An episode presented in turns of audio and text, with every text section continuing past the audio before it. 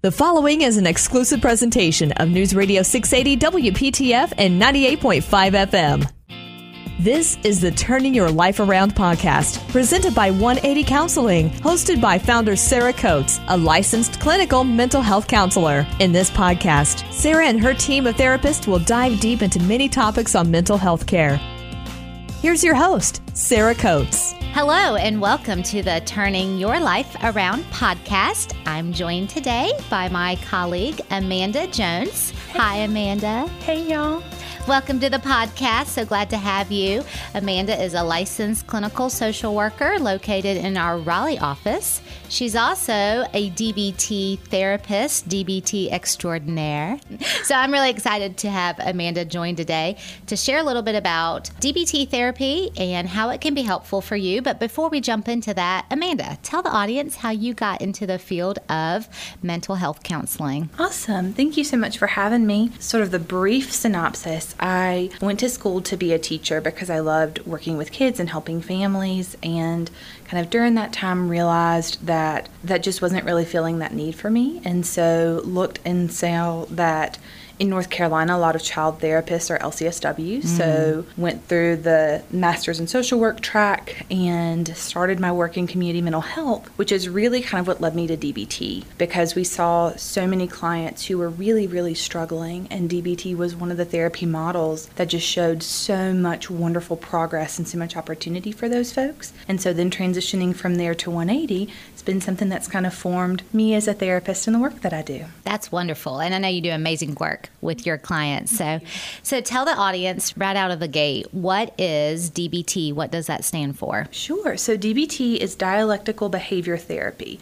It's a therapy model that's really based on behavior. One of the main questions that's kind of the the grounding force behind it is what is the function of this behavior? Mm-hmm. What is it that this behavior is trying to solve or to manage in some way? It was founded by Dr. Marsha Linehan, and she was really studying suicidal ideation and suicidal behaviors, particularly in women. And that was kind of the basis of her framework. And through her research, found and sort of constructed the DBT model and found it to be just incredibly helpful. So that's just like a brief history of. And I know if someone does a quick Google search of mm-hmm. DBT, they're yes. going to find some different disorders oh, or yes. personality disorders that mm-hmm. DBT really helps and might have been created for. But we're finding it's so much more, right? It Absolutely. treats so much more than that. So share a little bit bit about who DBT is beneficial for. Absolutely. So, DBT is sort of the gold model for treatment regarding suicidal behaviors and self harm, or what's often sometimes called as non suicidal self injury. Mm. Um,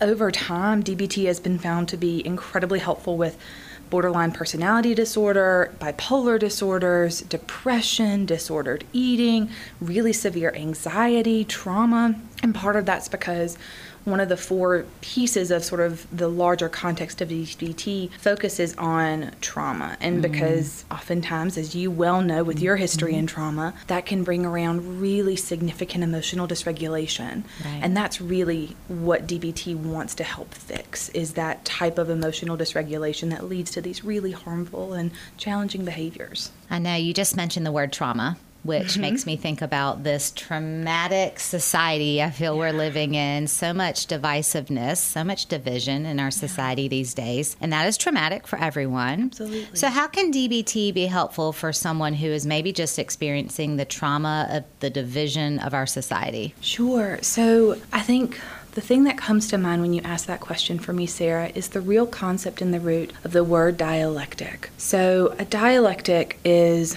the definition mm-hmm. is a synthesis or integration of opposites. Realistically, this belief that two opposing things can both be true at the same time. Recognizing, I think that's very hard when we live in this space of black and white thinking or this either or. DBT really pushes us and teaches us how to find the and mm. instead of the but. And I think that's where DBT can be really helpful, kind of in this space you know, as we're existing and living right now. Yeah, it makes me think of being able to hold two things at the same time. Yes. I love talking to my clients, and although I'm not specifically a DBT trained therapist like you are, but you know, we can use the the skills of DBT in our regular practice. And certainly we talk about holding two things at the same time. How can I be joyful and mm. sad at the same time? How can I feel pulled this way and that way at the same mm-hmm. time? And I think it's the gift of being able to hold two things at the same time. Absolutely. We talk a lot about looking to find the gray, mm. right? Those pieces of the both.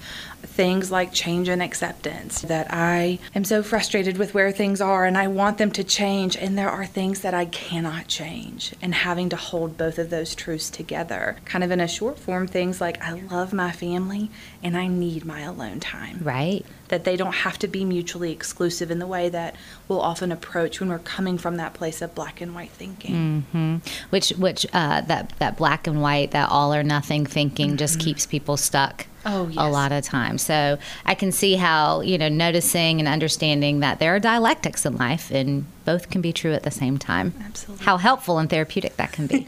Yeah. Absolutely. So, talk to me a little bit about some of the components of DBT. How does this treatment actually work? Sure. So, one of the sort of larger contextual pieces of DBT is this idea of states of mind. And so, I'm going to take everybody back to elementary school, which mm-hmm. is another like favorite of mine. Please wait. I don't know. I don't know if I want to go back to elementary school. no, no. I'll go to elementary. I don't want to go back to middle or high school. Oh, so take me back to elementary. A thousand yes. percent forever. yes, absolutely agree. So if y'all remember a Venn diagram mm. where there's two circles and there's a part that overlaps, DBT looks at that particular model with something called the states of mind. And in two of the sort of major circles, you have your emotion mind and your logic or your reason mind. And that place where they intersect, that dialectic, is wise mind. It's the both and, the pieces of the logic and the facts of the life as we experience them, and the emotions that we experience because those are valid and they're real. Within kind of that space, trying to find a place to be better able to access our wisdom mm-hmm. and that place of wise mind to make decisions and choices for ourselves from that space is really kind of the function within. And then from there, part of what you'll do if you do DBT is you'll identify your target behaviors. Now, for some folks, that's suicidal behaviors or self harm. For some folks, that looks a lot like addiction. Mm-hmm. For some folks, they identify that they have these patterns of behavior. Maybe that's avoidance, where we're sleeping a lot, or where we're not taking our medication in the ways that it's prescribed, or we're struggling with getting into these really painful dynamics with people that we care about and having that show up and present, really focusing on working on those specific targets. DBT targets those by this sort of four piece model. In the DBT skills manual, there are four sections. And the first is mindfulness. And I'm going to just give a little tiny shout out to Emily Fry. If you hmm. haven't listened to her podcast with Sarah, I absolutely recommend that you do because she does a wonderful, wonderful, wonderful job talking about mindfulness and what it is and why it's important in our work for therapy. Mm-hmm. For DBT, mindfulness is identified. I imagine it as a three legged stool. So there's the stool base would be what, and that's what you do for mindfulness. That's observe. I have to notice what's happening internally. I have to be able to describe it. That's another one of the legs by putting words to it. And to participate, to show up, versus maybe kind of pulling back in that mm-hmm. avoidance behavior or actively distracting myself so that I'm not present. There's also a secondary three legged stool, and that's the how. That's how we participate in mindfulness. Non judgmentally is a huge portion of the work within DBT. It's working to reduce the judgments of ourselves, the judgments of others, how all of that can crop up and integrate. It's also one mindfully, which you know in your work, especially within trauma, it's very important when being mindful to be fully present in this moment and focused on this thing mm. versus distracted by the millions of other things that can take our attention during that time. There's also effectively. And so making sure that the things that we're doing as we're being mindful are moving us towards our goal. Because that word, when talked about within DBT, is this idea of like, is this effective for me? Does this move me towards my goal? Is this helpful for me in that way? Or does this pull me back? Is this ineffective in some way? And so goal setting and orientation is also really helpful within a DBT context. Mm. I like this visual of the stool, mm-hmm. and you can kind of just visualize basically how the sessions might progress mm-hmm. and how the treatment goes, just using that object. What else happens in a DBT session? In a DBT session, in an individual session with a therapist, if you're doing what's considered standard or full model DBT, there's an agenda for the session. And part of what frames that agenda is something called a diary card. There are just limitless options for what this can look like, but the research shows and indicates that if we wait a whole week when things are really tough to talk to our therapist about what's going on, we can forget a lot of that or misremember or minimize or sometimes catastrophize things that have happened. And so the function and the purpose of a diary card is as a daily check in to really kind of think through where were my emotions this day?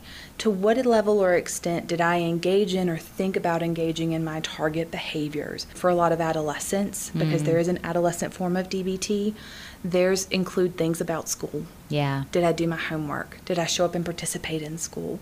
Was I actively avoidant? Was I trying to get into in school suspension to be able to get out of this class? Whereas for adults, that can look a little different. Substance use is also often tracked on a diary card. There's a standard kind of for it, which obviously, if someone Googles, you'll see all the varieties, but it does become more personal based on what it is you're working on. And then based on kind of what's happened in the diary card, there's these things called behavioral chain analyses. It really breaks down certain scenarios or experiences to identify what were my thoughts, what were my emotions, what came up for me physically during this time, what behaviors did I engage in.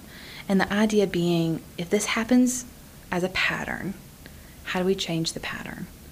And if we talk about and plan for and discuss it together, we can find and identify ways to when the next time this comes up that I become upset or hurt or angry or whatever it is, I can then change my behavior for the future that really for the session is kind of what that looks like. Recognizing that within that are oftentimes discussions about the other three components of dbt so we mentioned mindfulness mm-hmm. already.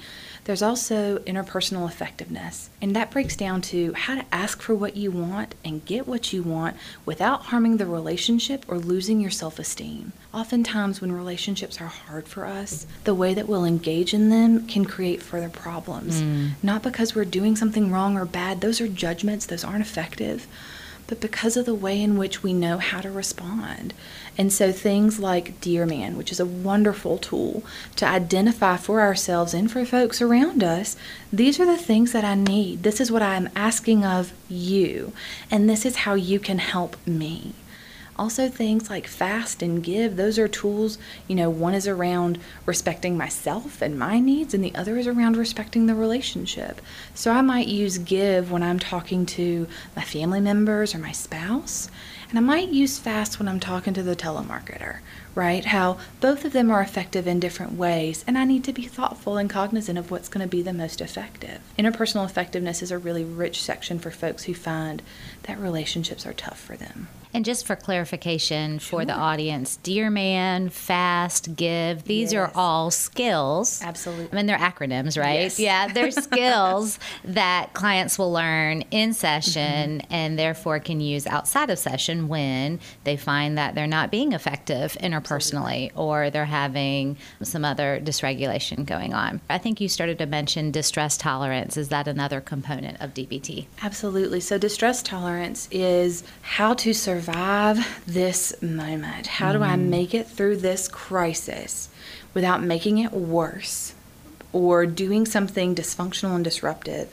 And how to live a life that may not be the life that I want it to be without being miserable. And there's the dialectic mm-hmm. again, right? Where I may have to accept there are some parts of my life that are what they are and also can change and make things better for me or more hopeful for me and decrease my level of misery. One of the standard classics that is just often discussed, and this particular skill is one that I think has been utilized well outside of DBT. Right. Is the TIP skill, T I P P. And the T stands for temperature, the I is intense exercise, one of the P's is paced breathing, and another P is progressive muscle relaxation.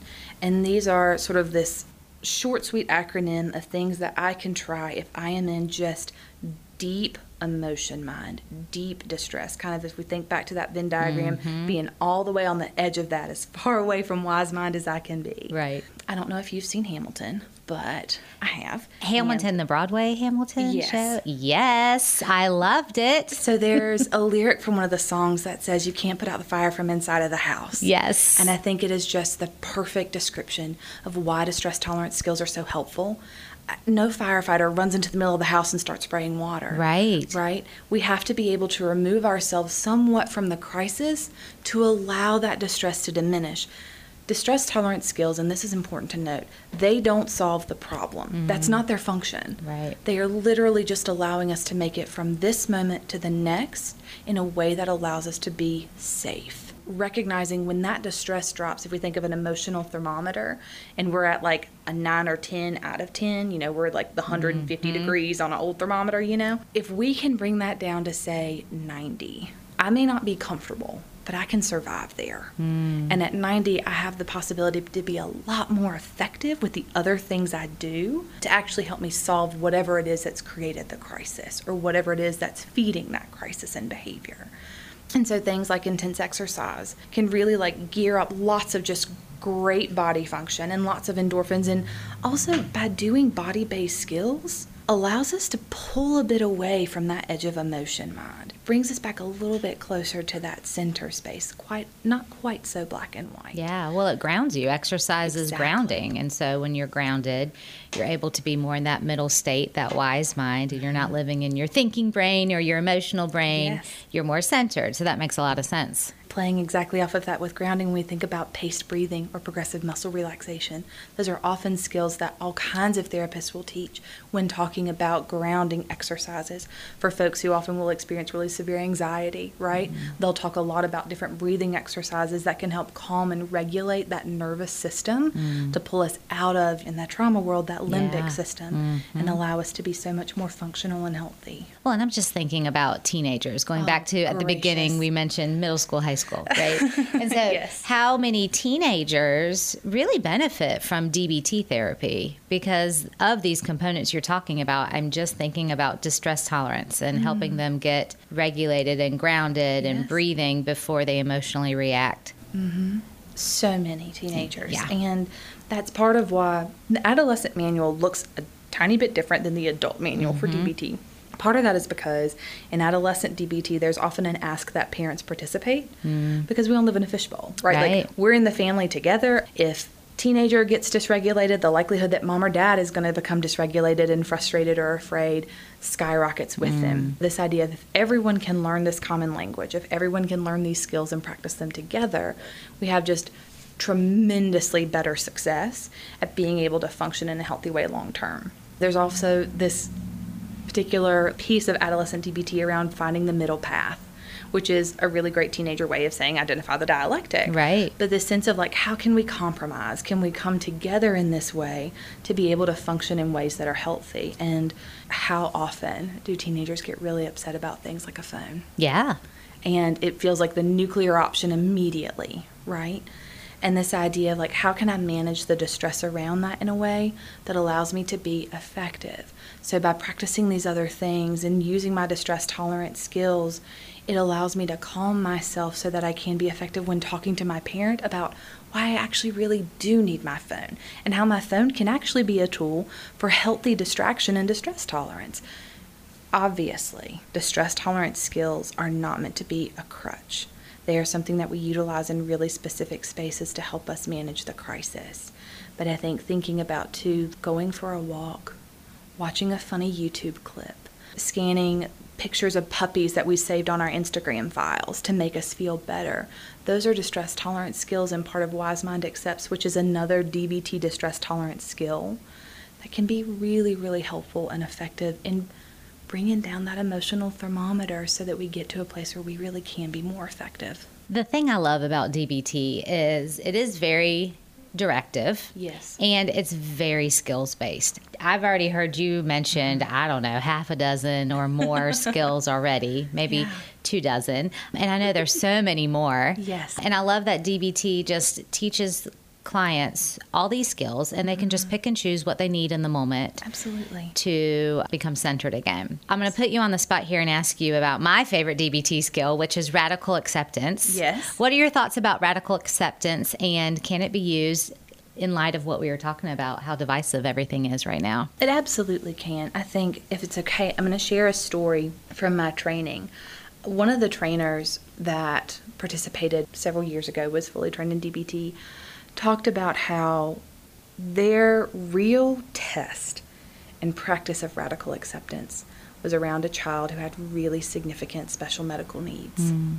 The challenge that was really inherent within that, this idea of I don't want to accept this, I don't want to say this is okay. And radical acceptance isn't saying it's okay or I agree with it, it's fine. Radical acceptance is I know to what scope I can change this.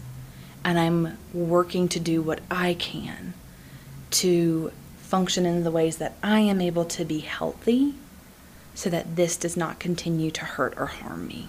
When we think about some of the just challenges that are so present right now in the world that we're living in, identifying, I know that you love boundaries, so I'm going to reflect this back as well, but this idea of setting this just really firm and healthy boundary about what is for me mm. and what is not. Yep. And those are challenging things to do. I will never diminish the difficulty that's inherent in that. At the same time, they are so deeply important and so deeply impactful and meaningful if we're able to really lean into and to use those skills. That's so good. That's so good.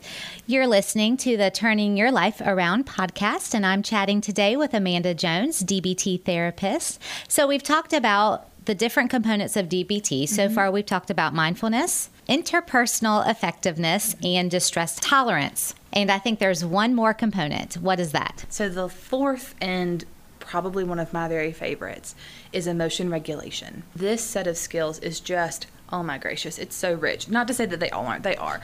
However, I just think You love them all. I do love them all. You know, when we're really digging into this piece with emotion regulation is talking about the emotions themselves and their validity. So often we will get shame and guilt, we'll use them interchangeably when they're different. They're very mm-hmm. similar and they're different. Right. Or we'll think, well, my anger isn't valid. I shouldn't have anger.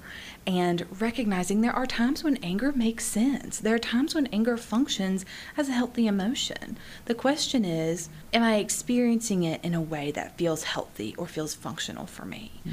Emotion regulation, kind of on the big whole, is how to regulate emotions that I do not want to have so that I can manage them more effectively and build resilience so that I am less likely to become emotionally dysregulated. Dysregulated is a really big fancy word to talk about feeling kind of all over the place when my emotions feel out of control. Mm-hmm.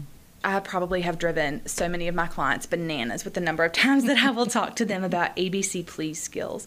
And to me, please skills in particular are the absolute bedrock of self care. When thinking about please, and again, this is another one of Dr. Linehan's favorite thing, it's an acronym.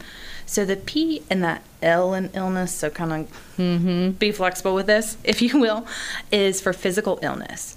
How often when we're sick, when we don't physically feel well, for folks who are menstruating, do we recognize that shifts our emotional regulation? Mm. We're more quickly to become irritable mm. or feel on edge or to feel anxious in some way. Also, acknowledging that within that, you know, if we go to the next letter of please, the first E is balanced eating and how making sure we've had food or that the food we're eating is healthy and filling for us can impact and affect our emotions. Avoiding substances. If we're going for whether that's a glass of wine on a routine basis or whether that's we're going for a little bit of marijuana or whatever that looks like, that affects our emotional vulnerabilities and our level to regulate. Also, things like sleep and exercise. They mm-hmm. have such a huge impact on our physical body, which obviously is connected to our mental self as well. And when we're caring for both at the same time, we have such a better hope of being in a place of health. That's kind of like a little bow around emotion regulation. and then acknowledging that all of the four sets work together really well. And you mentioned before this idea of kind of building a backpack or a toolbox of tools. And I'll use the phrase with clients a lot I'm not working on your lifeline, we're building a net. Mm. That lifeline will work sometimes. However, if it's the only thing I'm grabbing onto, it's starting to get frayed.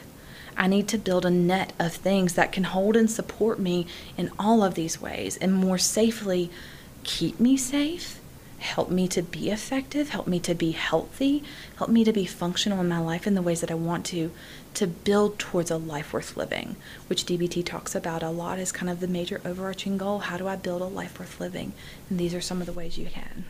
I love that. How do you build a life worth living? Mm-hmm. And certainly all of these skills can just lend to that. You mentioned earlier about mm-hmm. full model DBT. Yeah. So tell me a little bit more about that. In the triangle here in North Carolina, you'll sometimes see this concept of DBT informed, which often means that this therapist has done workshops or study in the DBT skills. That's a smidgen different from the standard or the full model DBT. In the full model of DBT, there's a DBT highly trained therapist, there's a skills group which is specifically focused on meeting with your group and learning, actively learning the skills, because then you take that knowledge and pull it back into your individual session. There's a component of phone coaching, meaning when I am in crisis or finding myself in distress, I can reach out to my therapist or someone on my therapy team for helpful strategies and supports to be able to manage through that in a way that keeps me safe. That's also really specific in, it's important to note, it is not free access to your therapist. Mm. They may be in sessions with client or they may be asleep and not able to hear your phone. And so recognizing it's intended to be more as a support to keep us in places of safety but can be really, really helpful for that sort of in the moment need or that kind of like as this thing is coming up, a way to manage it in a healthy and effective way also recognizing that if you're in full model or the standard DBT, your therapist is participating in a consultation group where they are themselves learning and practicing and continuing to explore and further their own work so that they can be the most effective with their clients. So that's sort of the full model and often kind of thought of from the client perspective as group and individual therapy. Right. DBT informed is an individual sessions. You may participate in group, but it's not necessarily required where the therapist has that skills and understanding. And that I think is something that's pretty pretty common in this space because so many folks have heard about DBT and have done some training in it that they can do a lot of that DBT work, but may not be participating in phone coaching or leading groups or participating in a consultation group. So that makes sense the difference between full model standard DBT mm-hmm. and DBT informed. There are groups, you mentioned there's groups in the triangle area. There are. We even have one here at 180.